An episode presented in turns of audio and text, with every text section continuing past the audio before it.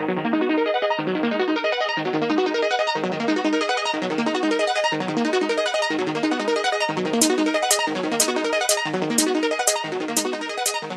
everybody. Welcome to the Spin Cycle podcast. Podcast talking to the personalities, the groups, and the brands that make uh, the UK and London just an incredible place to be a cyclist.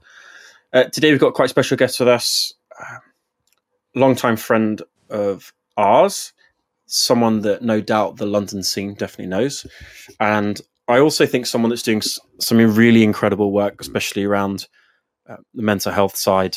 Uh, it's uh, Ben May. Ben May, welcome to the podcast. Yeah, thanks for having me. It's good to be here. Good to hear. Good to hear. Um, so Ben, obviously we we look to break the podcast into three sections, right? So the first one is getting to know you, who are you as a person.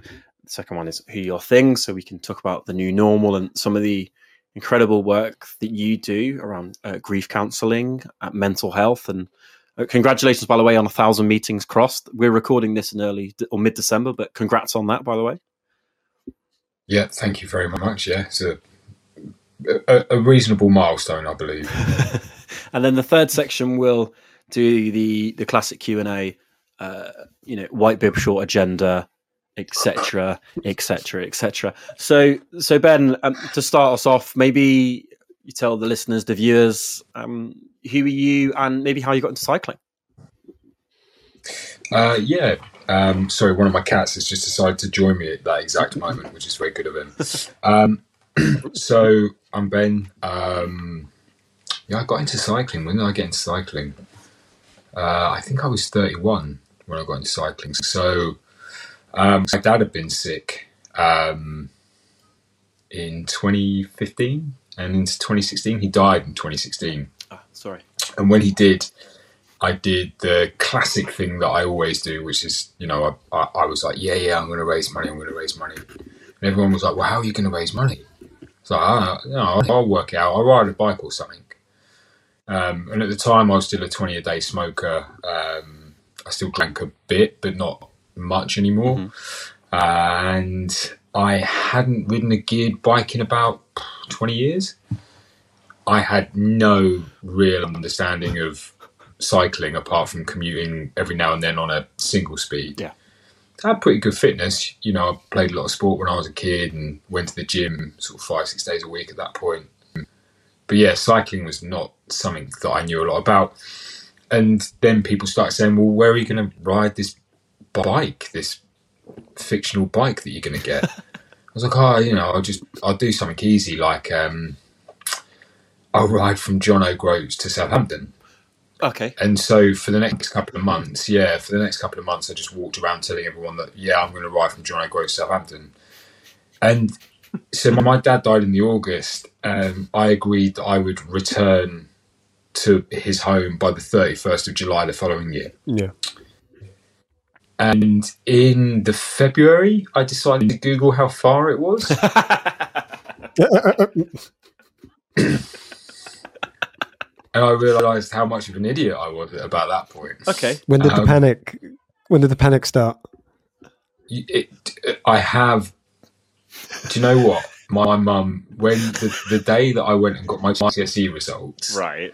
my stepdad stood in the driveway with me outside his and my mum's house. And I was smoking a cigarette before he went off to work. And he said to me, How do you think you've got on? Did you do any revision? Hmm. This is like on the day of me getting my results. it was a bit of a, He's like, a wasted question. yeah, like who, like, what does it matter anyway? But I, I and I genuinely, and my mum still tells people this story because she thinks it's so ridiculous, and actually it is so ridiculous. But it it speaks volumes of how I was walking around saying what I was saying about doing this cycling challenge. I actually said to my stepdad, I didn't revise. No, I've relied completely on my natural talent and ability. And That's such an incredible 16 year old GCSE. I'm It's fine. invincible. Don't worry about it. I've done it. I've got it covered, mate. Mhm. yeah, I've got two C's. Okay. That was it. Fair. Fair I got two C's uh, and and a, and quite a few ungraded. Oh, um, so I obviously nailed that. But this same confidence, unfortunately, still you know was still very present in me. um, when by the time I was I was 30, 31. and so yeah, I googled it and I I didn't really think much of it. I I ended up uh, borrowing a bike off of um, borrowing a bike off of a customer, a client of mine. You know, I've been a, been in the hairdressing industry now for 21 years, and I was really fortunate. This this customer of mine said, "Yeah, I've got a, I've got a bike," and I picked it up in the March. So again, not really ridden the Yeah. bike, still smoking 20 a day. It was the middle of March by this point. I just bought a pair of bib shorts. That was it. You know, I I didn't even have a bike. And then eventually I picked it up and it was this old steel touring bike. Mhm. It was heavy and it still had the panniers on and these really big, heavy, you know, mud guards. Did it have a dyno, I took it to my dynamo light as well, potentially? no, no, it was it was an undesirable bike to try and ride this distance on. Mm. And I ended up ended up taking it to my friend's shop. He took the mud guards off for me and took the panniers off for me. And I, I remember doing the first ride. I was living in Holloway at the time, Mm. just by the Emirates. And uh, I, I rode from my house to Richmond Park. I had two laps of Richmond Park and then I rode home Mhm. from Holloway. And it was about probably about 65, 70 kilometres in total Yeah, sounds about right. having never ridden, yeah, having never ridden a road bike, you know, as wherever really. and I just went and, and did a 65, 70k ride, and I was like, oh, okay, right. Next day, got up and went and did another ride. Mm. And within about three weeks, I bought my first road bike. I, you know, realised that oh, I really like this sport. It's quite good, Yeah. isn't it? Mm. and by so that was that was the end of March, and by the end of April, I did my first 300 kilometer day. Shit. Um, yeah, without really thinking about it, I just knew that I had to learn to ride quite far.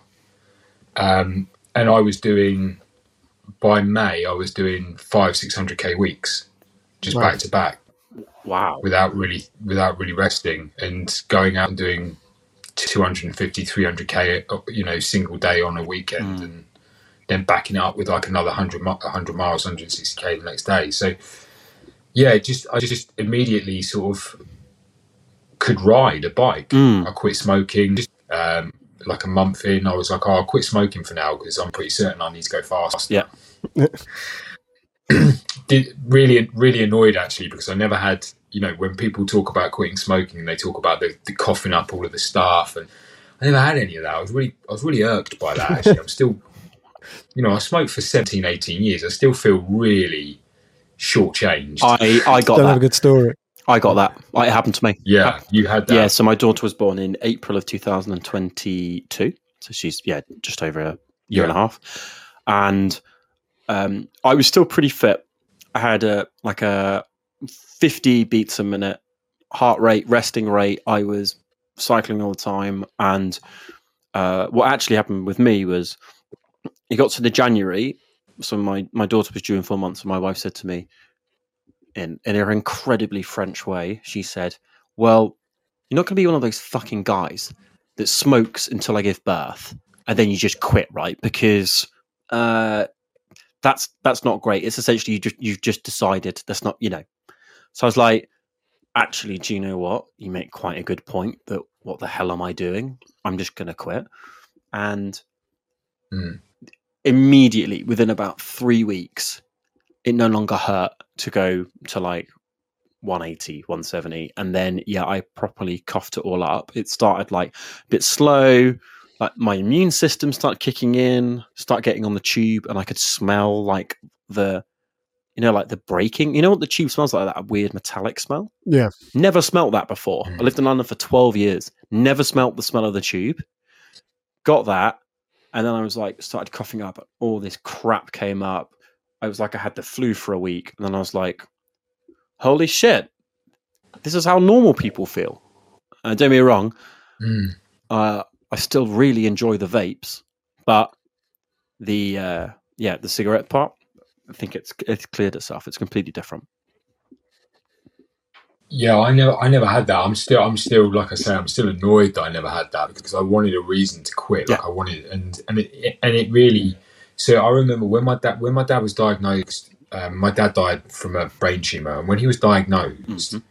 um, they said we want to find out where the cancer's coming from, so we're going to bring you in and do a full body scan. My stepmom was adamant that he had lung cancer because he had been smoking for forty years. Yeah. And when they did the scan, they told him he had the lungs of a non-smoker. Wow. Yeah. And the last thing he ever tried to do actually was stand up to go for a fag, bless him. Oh, He couldn't open his eyes, he couldn't talk Oh. to you for months and months and months, but he could still shove to the back door for four fags a day. Mm. Like it was just like I kudos to him for, for the for, for the effort. It was the only thing he did.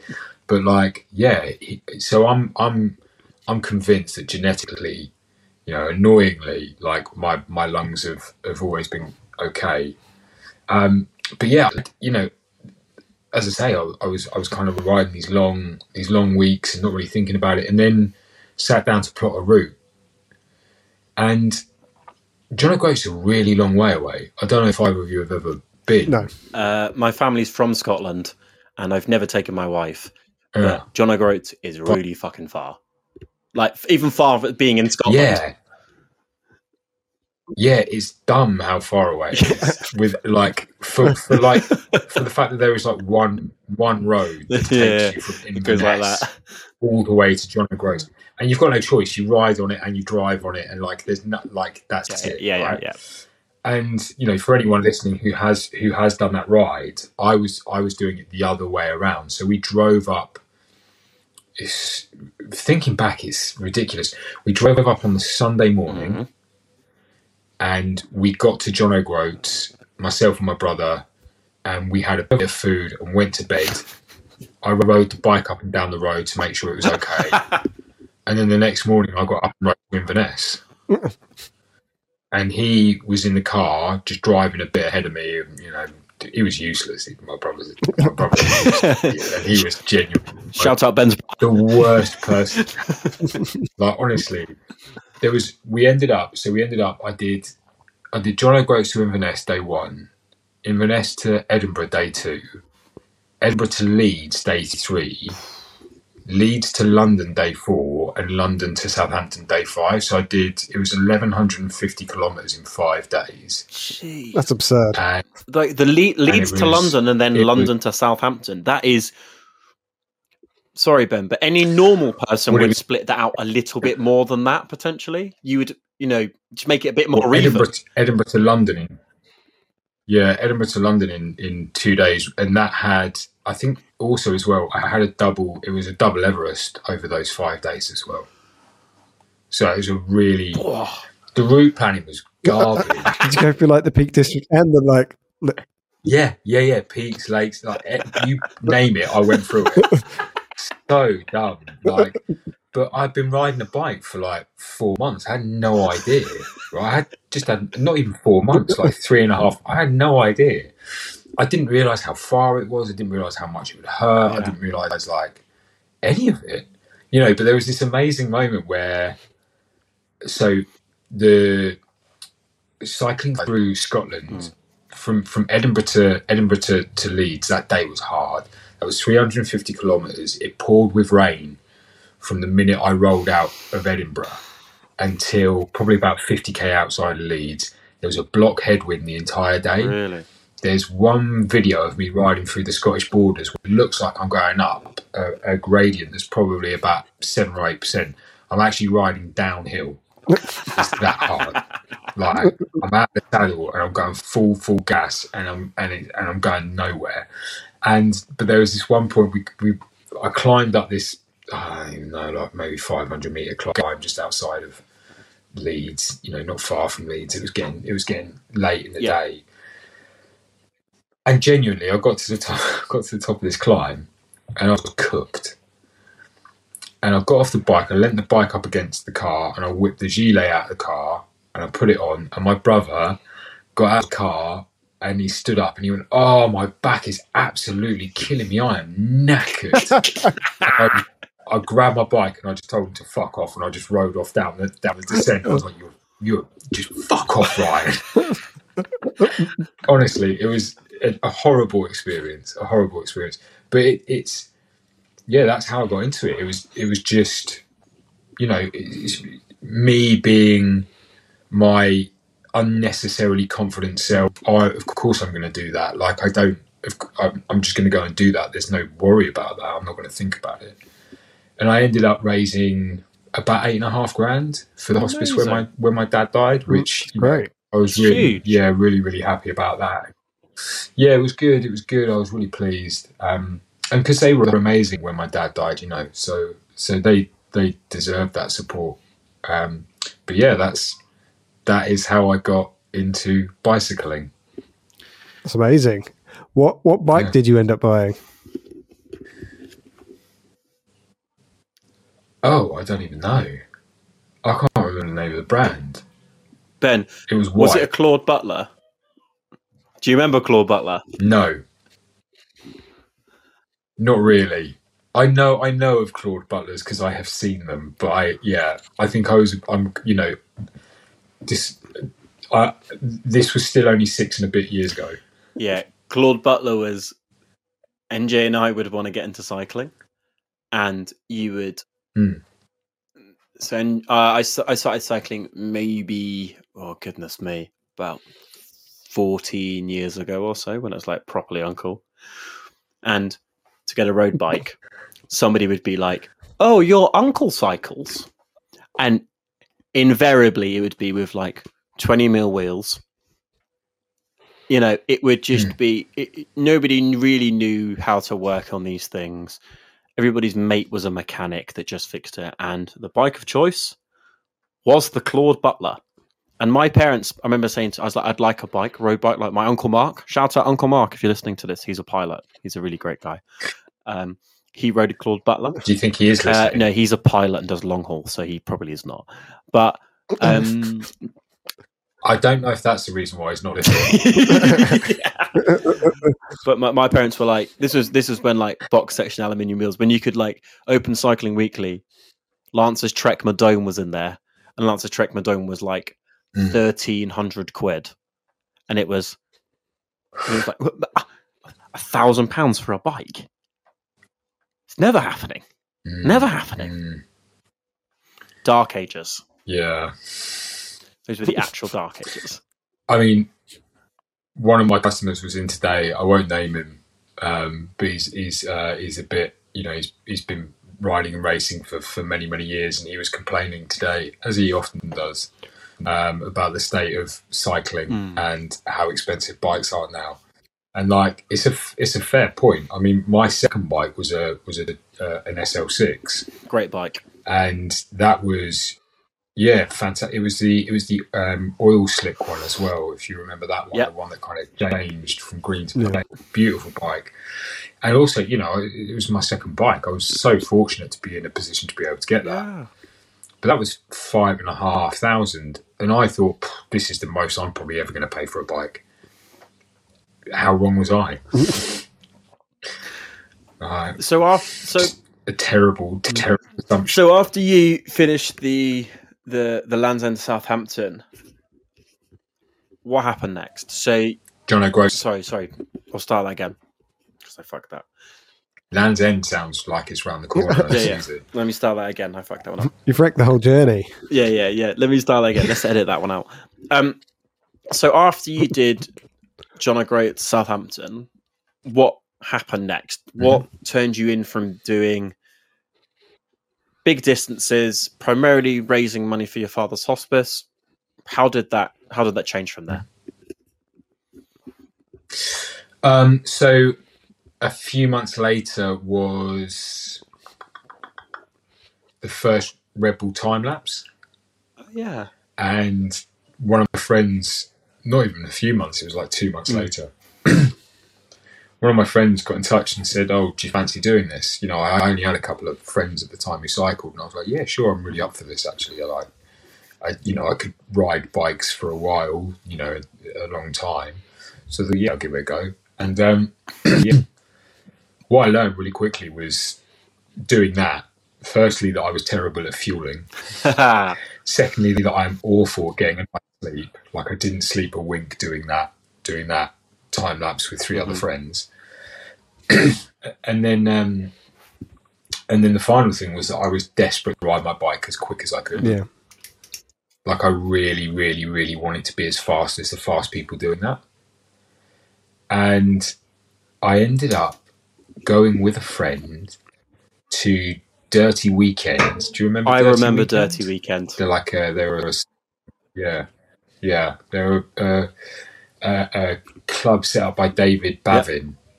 You know, lovely guy, really nice group of people. My friend Joe and I went along to their fast laps, and we met another guy called John, who's John Snell from Trash. Shout Mile. out John Snell. Um, yeah, yeah. He's one of the, the founders of, of Trash. Mile. So we we met John, and that that first labs, I got dropped like a stone, and I was like, "This is amazing."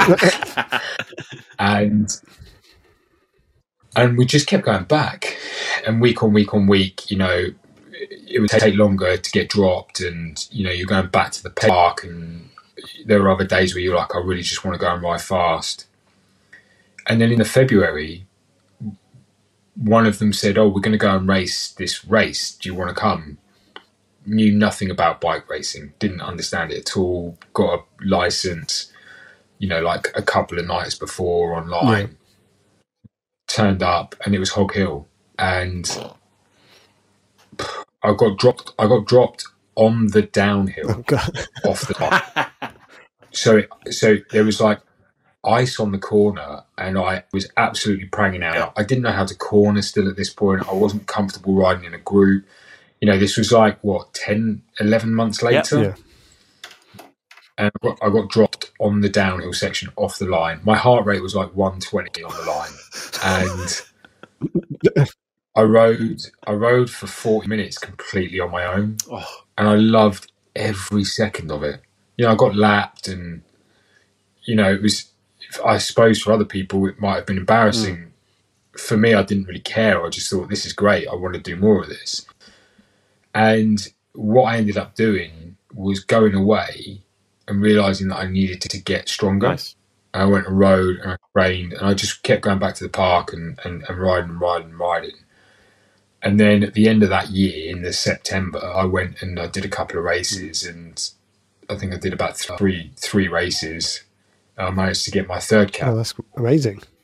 and that was you know I was just completely sold on the whole idea of, of bike racing. And that was what 2018 end of Oh, really? 2018 yeah yeah yeah. Where are we now? 2023 yeah so it would have been the end of So 2018 just over five years. um yeah yeah yeah yeah yeah. So I started racing yeah pretty much just just over five years ago essentially.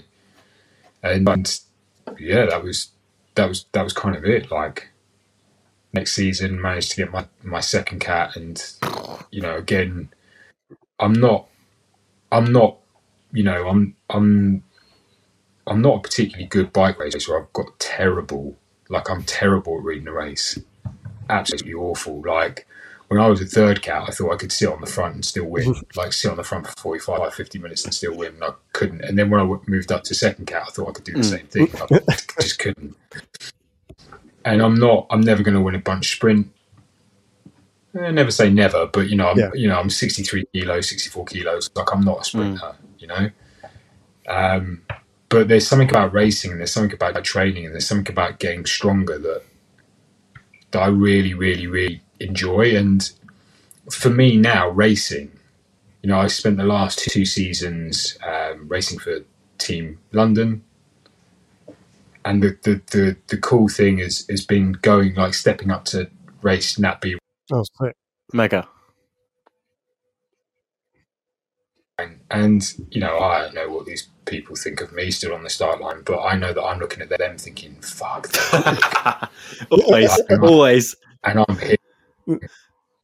Like these guys are fucking quick, and like for a bit, I'm in that race with them, and it's it's turning up and, and going back on that start line and seeing improvements. Mm-hmm. getting better, staying in the races. You know, when you're when you're going out and you're racing, I don't know, 150 odd k Nat B road race, and you're finishing with guys that have been racing years, you know, years and years and mm-hmm. years. They're still in their twenties. They've never been a smoker. They didn't take a significant amount of Class A drugs in their teens and twenties. You know, like, and you're able to to turn up and do that. It might not seem like a big achievement to some people to be finishing, you know, thirtieth in a Nat B road race. But for me, that's the challenge. Is is you know, and, and next season, going back again and and improving on those results, and getting better and getting closer to those Mm. riders. And and that's the challenge for me. You know, I I I always want to be. Whenever I do anything, I I, I want to be the best that I can be. Yeah. Not for anyone else, but for me.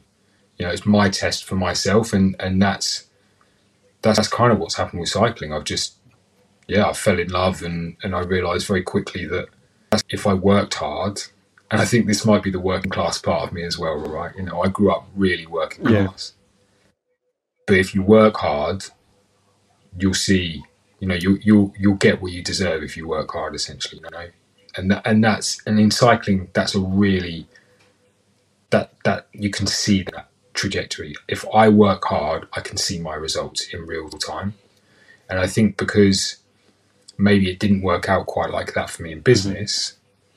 You know, with, with my businesses, that actually this is quite fulfilling because I, I can I can literally see all of those years of being told work hard and you'll you'll learn and you'll and you'll move up and you'll see progression.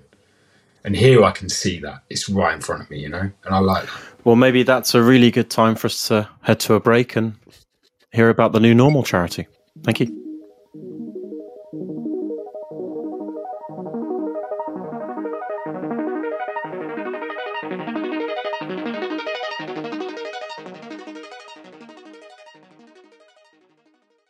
Well, welcome back, everyone. So, Ben, uh, can you tell us about TNN and the outstanding work that Jack and yourself do? Yeah, I can. Yeah. So, um, as I mentioned earlier, my dad died in 2016, and a year before he did, I'd met this kid called Jack. He had walked into my barber shop to get a haircut and sat in my chair, and we just started chatting. And you know, we we immediately connected on music and style and football, and we were both working class kids. You know, had really similar upbringings. And after about 20 minutes of this this haircut, Jack said to me that his dad, who he had been talking about, his dad Dave, had actually died two years earlier. And it was a serendipitous moment because my dad Steve had just been diagnosed with a brain tumor the week before. And here I was chatting to this person who was just like me. And so after my dad died in 2016, and after Jack had a had a bit of a, you know, he would call it a breakdown at the beginning of, of Yeah. 2018. He came to me and he he said, you know, this these conversations that you and I have about our dads, you know, would you be interested in having them with anyone else? And I could see that my my mate needed something. Yeah. And I said, yeah, right, yeah, sure, why not? Like, why don't we why don't we explore that? And he said, well, why don't we go to the hospices where our dads died? I said, no. I said, let's not do that. I said, let's do something around here. Let's do something local to, to London. It's what we know. And I'd been in, so I had actually been in peer support in my mid 20s for anger Okay. management. So I went and did a year and a half of anger management when I was when I was young. I've been in a relationship that had become really verbally mm-hmm. abusive, or at least I had become really verbally abusive, and I decided that I needed to change. And yeah, I whilst I was whilst I was going through this process, I did one on one, and then it went into group, and, and when it went into group, it was just this really beautiful experience of being sat in a room with other men who were violent people. And we just spoke. And when we spoke there was this shared commonality and you listen to other people and you listen to their experiences and you realize what they're saying, it resonates so much mm-hmm. with you. And this commonality reduces that isolation and that loneliness, that feeling that I'm the only person who knows this. It makes you feel like you belong to something, like there are other people out there who understand you. But also, it allows you to understand what you've been doing and why it's wrong and why it's bad and why it's hurtful and harmful Yeah. to others because you're listening to your stories play out through others. And so when I said to Jack, no, let's not go to the hospices, I had something like that Mm. group in mind, where I wanted to put other people in a room together like us. And so we found a space in North London in Angel, and we picked a date, the 21st of May, 2018. And we spoke about it on our social media. We just told everyone Mm. this is what we're going to do. We're going to, here's this room. We're going to be there. People can come down and we're just going to talk about grief. Just going to talk about the people that we love, the people that have died. Just together. That's it. There was no agenda really, apart from wanting to bring people together in this room. Yeah. And we posted about it and posted about it and posted about it, and so many people got in touch Amazing. and then you know it when Jack says it's his only tweet that ever went semi-viral, but National Rail for some reason picked up on it. Loads of people commented on it on, on National Rail. okay. So we had no idea who was going to turn up. So we bought so many biscuits. like so many biscuits. And we stood in this room, you know, seven seven PM on the twenty first of, of May twenty eighteen and by five past seven, five other people had walked in that room awesome. and we all made a cup of tea and we sat down and for the next two hours we just spoke about the people that we missed. Yeah. And that was it. That was the first ever meeting. That was the first ever good grief. And, you know, a few months later, we came back, and a few months after that, we came back again. Then we found a new home. Then we became monthly and then bi weekly and weekly. And then the pandemic happened, Mm. and we took everything online. And then at the same time, other stuff was happening. You know, we had the murder of George Floyd, which was a huge moment for Jack and I. You know, it was a huge moment, and I've spoken about this in the US as well. And in the US, they were really surprised when when I when I spoke about it in the way I did. But the murder of George Floyd really, for me, was the first the first thing that really cut through in British media. It was the first time that we really heard about Yeah. police brutality Yeah. you know people of color in in North America and obviously there were other cases of it but this was a moment where we were all at home and we were seeing this play out on our TVs on our phones you know on our computers every single day and I remember really reflecting on myself and my identity and who I was and Yeah. all of these other parts of myself you know that that ultimately contributed to my experience hmm and Jack and I spoke and we realized that our experience maybe wasn't everyone else's experience. Okay. And from that moment, we started to work with other people in our community to create new spaces. So we created Black and Brown Good Grief for people of color, Queer Good Grief for the LGBTQ plus community. It's complicated for people who had lost people to suicide or who have maybe been estranged. Yeah. You know, partner loss, student good grief. You know, all of these meetings that ultimately started to acknowledge the nuances and experience that weren't just Jack and Mike, you know, two straight cis white men. hmm You know, there were other people with other identities that we needed to serve, and we were training people, and people were becoming hosts, and it was growing and growing and growing. And in 2021, one of our volunteers moved to Hong Kong, and then started complaining to me that there were no meetings that she could go to.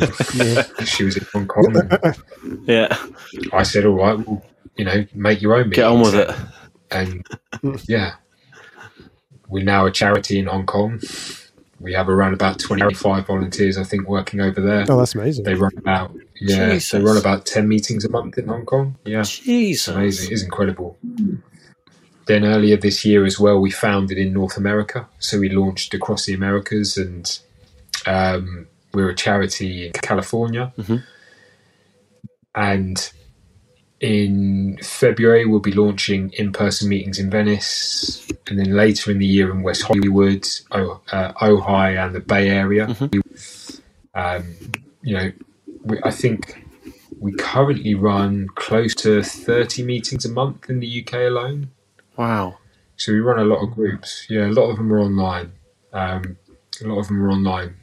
You know, we still have some in-person ones that I run in central London, and Yeah. all of the ones in Hong Kong are in, in person, and you know the ones that will be in California will all be in person as well. But yeah, we've incredibly over the last five and a half years, mm. we've now hosted over a thousand meetings to I think around ten thousand participants Jesus. from from over 26 countries in the world.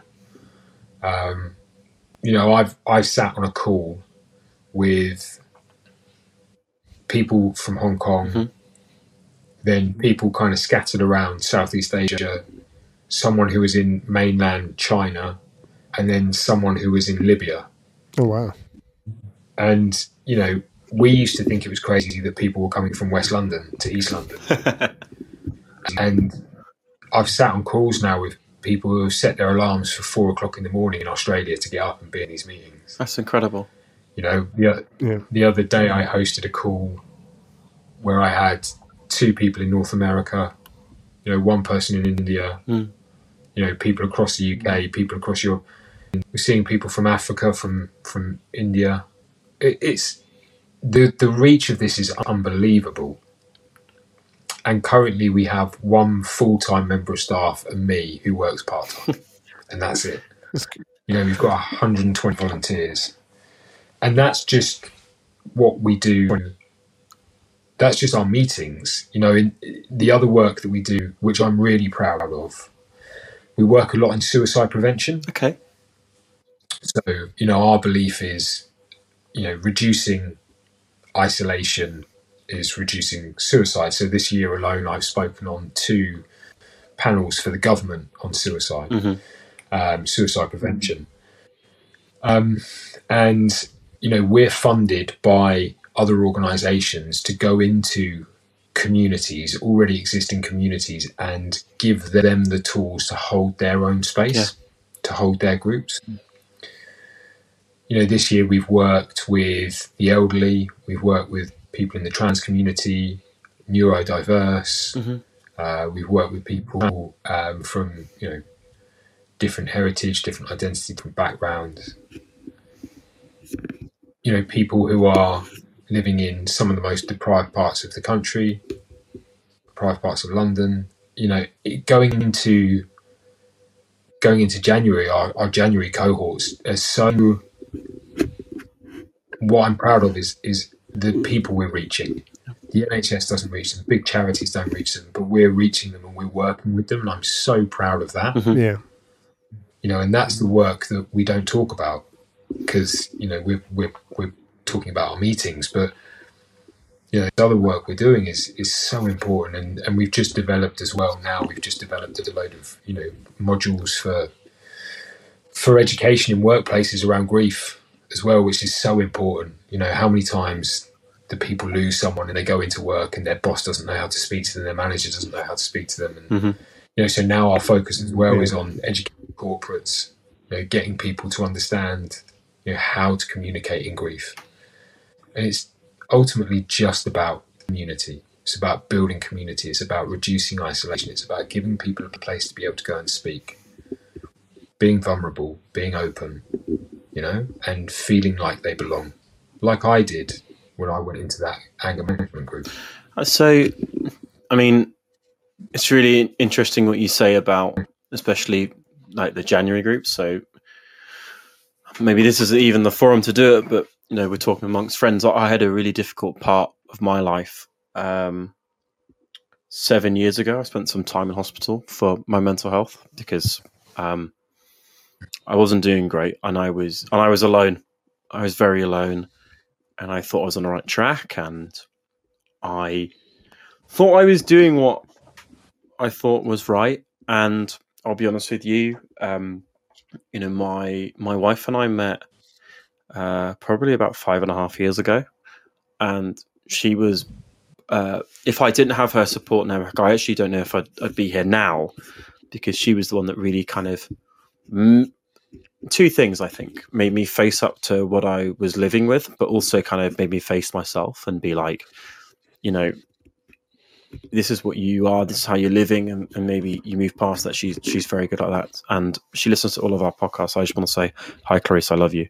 But but Ben, maybe an extension of that. I, like you said, you do an incredible amount of work around your space, and you do some work with the NHS, and you know, we spoke off podcast about especially the mental health of people that are cycling or it's the kind of the hidden thing right? The cycling thing is i need to be lighter i need to be riding my bike way hmm. more i need to be more committed and is is you know what is good?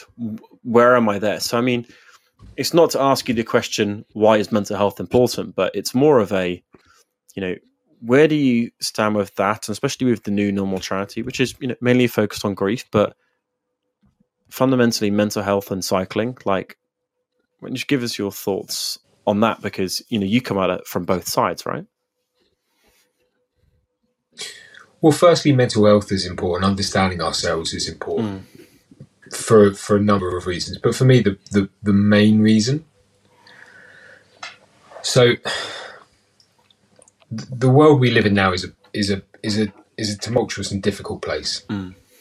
It's an incredibly lonely and isolating place, and it's a place that's wrought with trauma. And we as individuals are wrought with trauma. We we experience so much trauma all the time. Mm.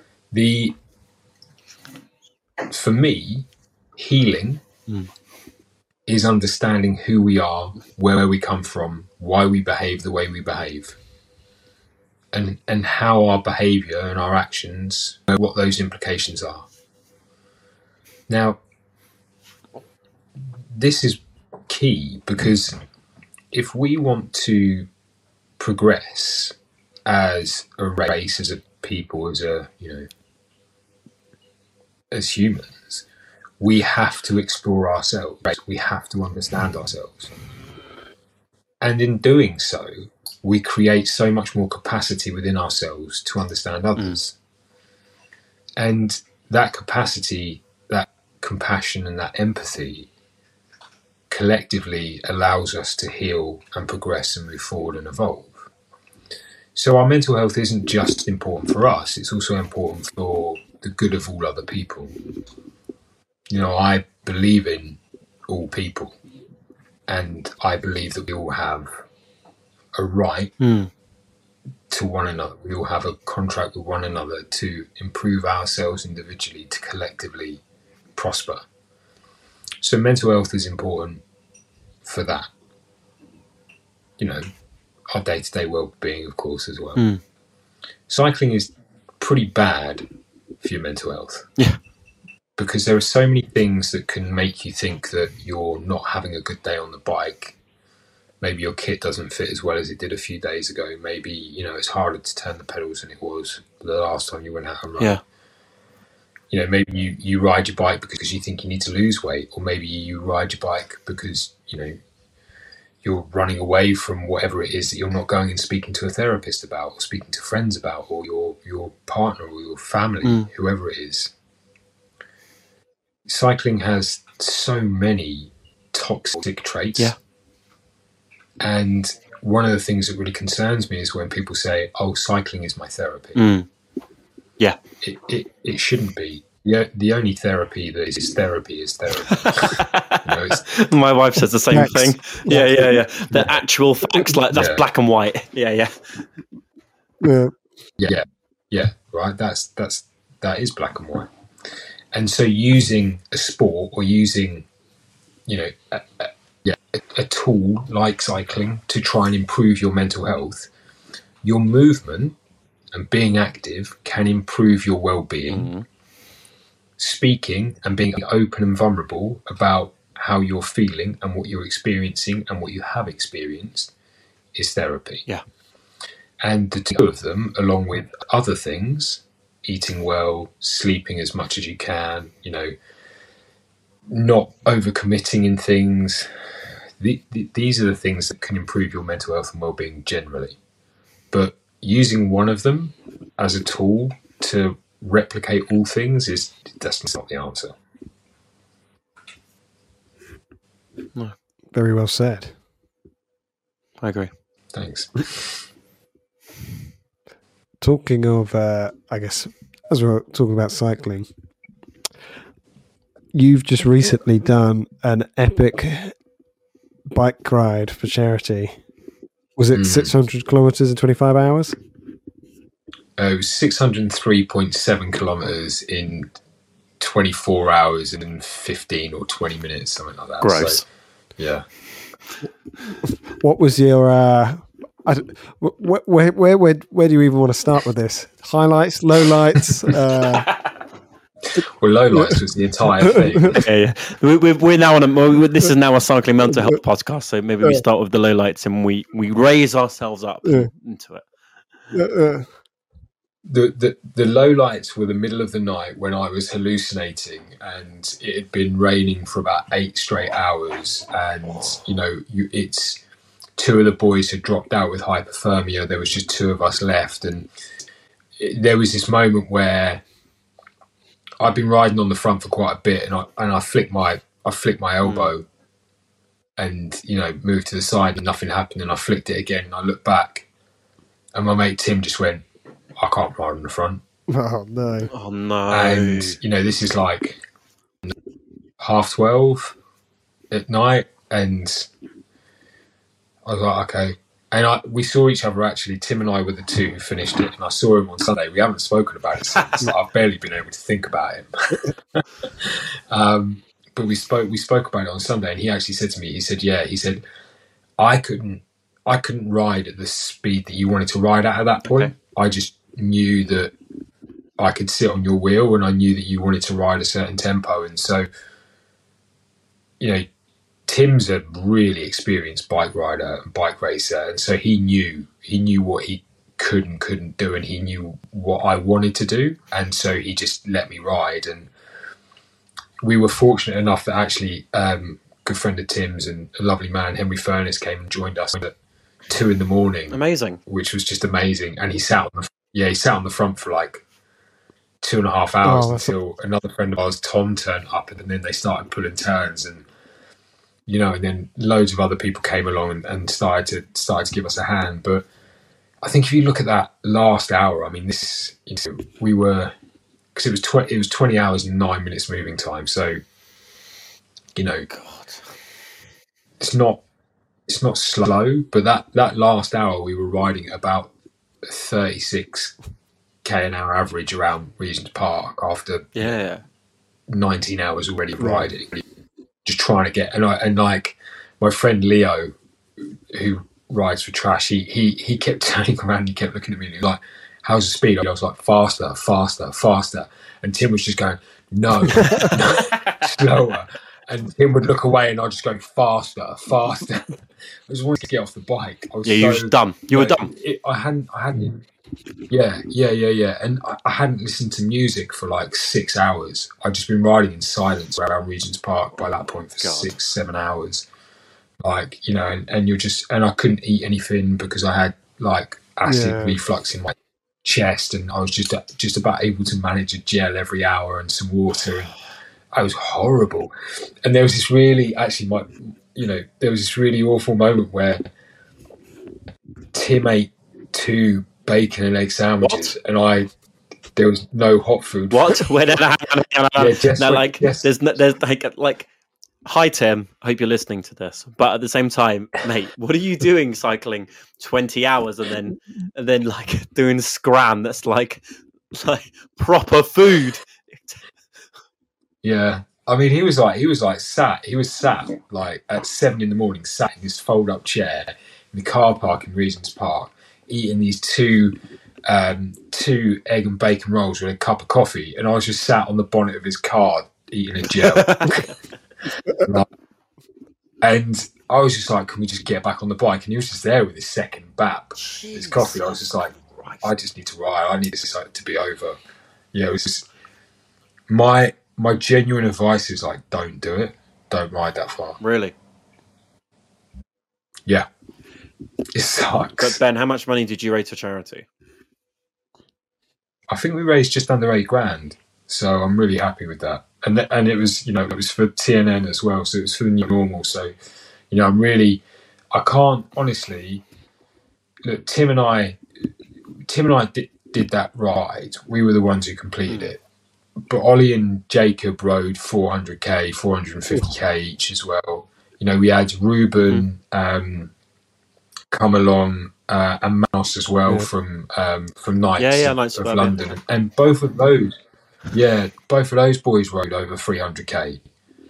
You know, like that's a huge effort. And then everyone else who came along and helped us and supported and, and, and rode turns with us, you know, like gave us sweets or went and bought us pizza or whatever it was. things. Like, Yeah. yeah, Tim and I did it. We we did that distance, but everyone else, like everyone else, did so much for us to make sure that we could. So it's amazing, you know. It's and and all of the people who donated, like, you know, I'm so grateful for for for everyone who's come and supported us or supported us financially and that. It's just it's it's amazing, you know. My knees were not so grateful for, but you know everything else. I'm I'm you know thank you to everyone who was involved. So, so what's next for the charity? What's next for the new normal? We've, you know, the big after the big fundraising, the big ride. What can people expect, and what should people look out for? Uh, so so I think this year is, is going to be a, a huge focus on that workplace Mhm. training, like really really starting to, to to work alongside corporates. I mean, for us, it's about it's a, you know we we believe that all people should have access to free mental health support. And so that's what our work is. You know, it's, it's going into these communities. It's, it's giving them the tools to be able to deliver those spaces. It's it's upskilling as many people as possible I I genuinely believe in a in an empathetic world. I, I passionate world, and and so our work is dedicated to doing Mhm. that. Um, and yeah, and you know, I think there's there's a there is a lot more to come, but we we're in a position at the moment where we need to understand how we grow sustainably mm-hmm. Yeah. we grew so quickly because we were just responding to the needs of Yeah. people and now we're trying to grow sustainably and so i think more of what we've been doing but a lot of the work in, in the background but i mean if anyone's ever had a bad experience with somebody at work and thinks hey we could really do some grief work in this work in Mhm. this place. Get in touch. Give us a call. Give me a shout. Well, look, it's a plug for our work. Well, with the final plug for the new normal, maybe we head to section three.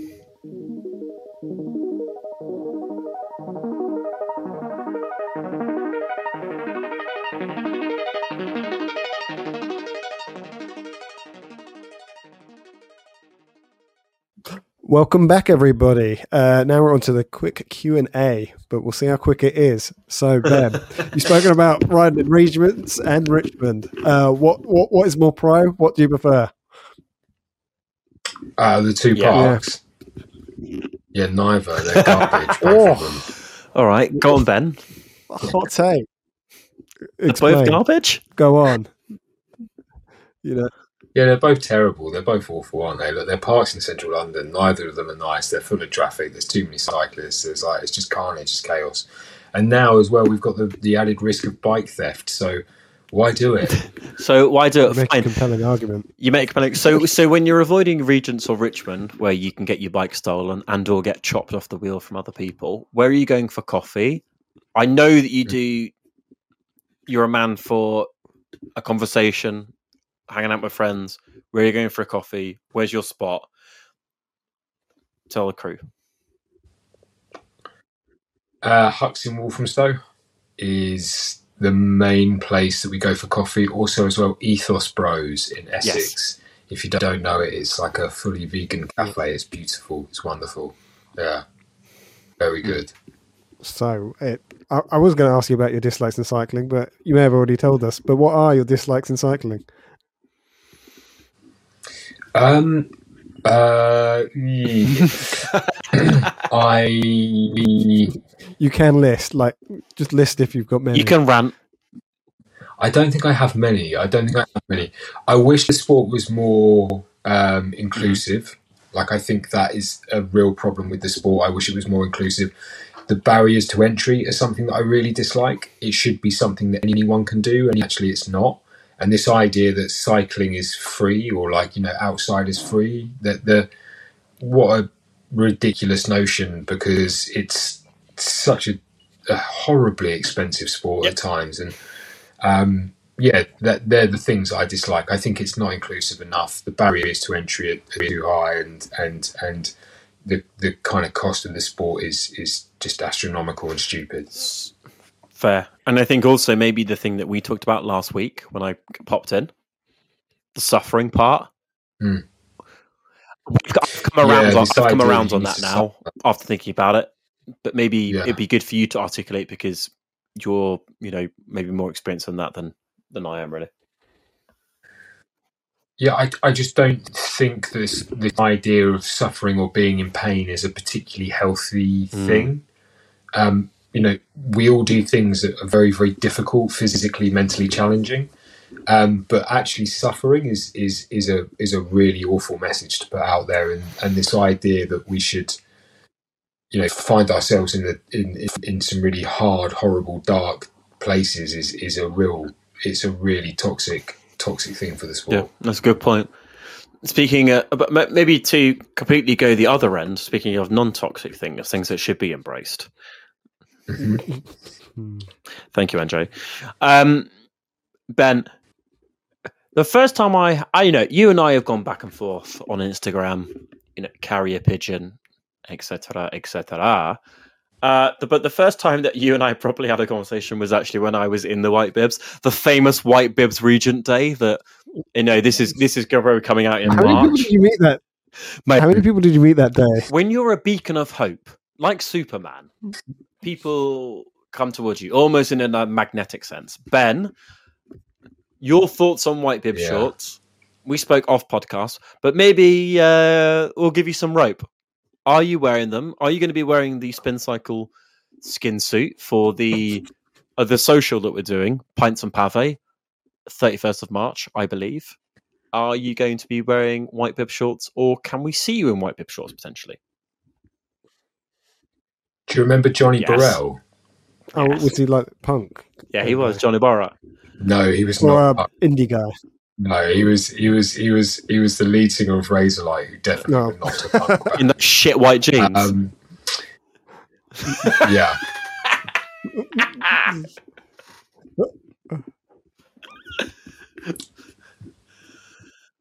should we leave Next that question. One there? So that's a yes.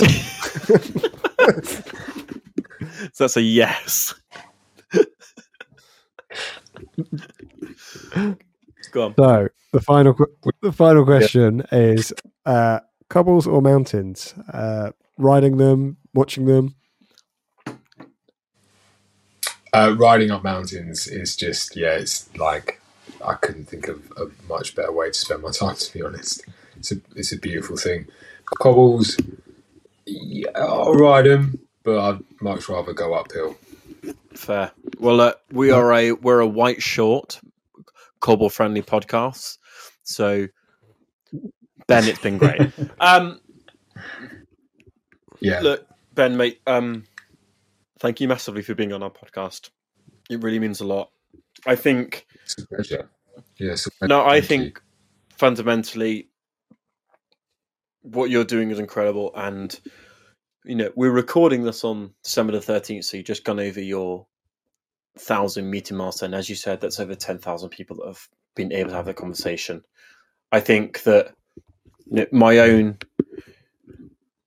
you know, journey through mental health, just even having a, a friendly person that you see on a weekly basis or someone that you you can count on or a group you can count on I, it, it's super crucial right be it someone that you meet regularly or just being able to talk to someone it'd be great if people if you can let us know where can people reach out to you how can people get involved in the new normal and maybe you see us out on the show Yeah, thank you. So, um, so yeah, I mean, the, you know, I, I just want to endorse what you've just said there. Like, we all need a place to speak, no matter who we are or or how you know mentally resilient or tough we believe we are. It's irrelevant. We need a place to speak. We need a place to be able to just share what we're experiencing, and it's important. It's important to to have that. It's important to have community. It's important to have someone who will just listen, whether that's a therapist, a partner, a friend, whoever it is, you know, you need to find that space. And with the new normal, we do provide that. And yeah, you can get in touch with us, find us on Instagram at TNN Charity, or head over to our website, thenewnormal.com, um, and reach out if you want to support us in any way, if you want to volunteer, if you want to come to a meeting and you want to know a little bit more about them, whatever it is, just get in touch. Amazing. Ben, thank you very much. And uh, I'll see you in white shorts. Bye. You you will be in them, I will. Thanks, everyone. Good evening. Thank you. Cheers. Bye. Bye. Bye bye.